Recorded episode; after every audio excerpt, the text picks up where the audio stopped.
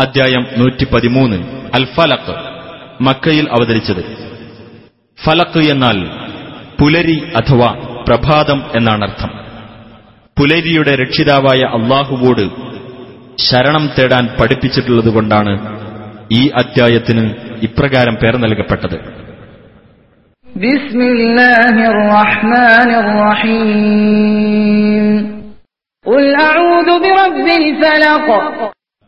പറയുക പുലരിയുടെ രക്ഷിതാവിനോട് ഞാൻ ശരണം തേടുന്നു. അവൻ സൃഷ്ടിച്ചിട്ടുള്ളവയുടെ കെടുതിയിൽ നിന്ന്.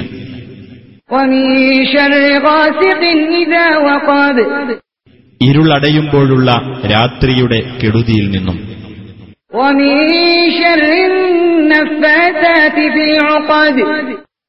കെട്ടുകളിൽ ഊതുന്ന സ്ത്രീകളുടെ കെടുതിയിൽ നിന്നും.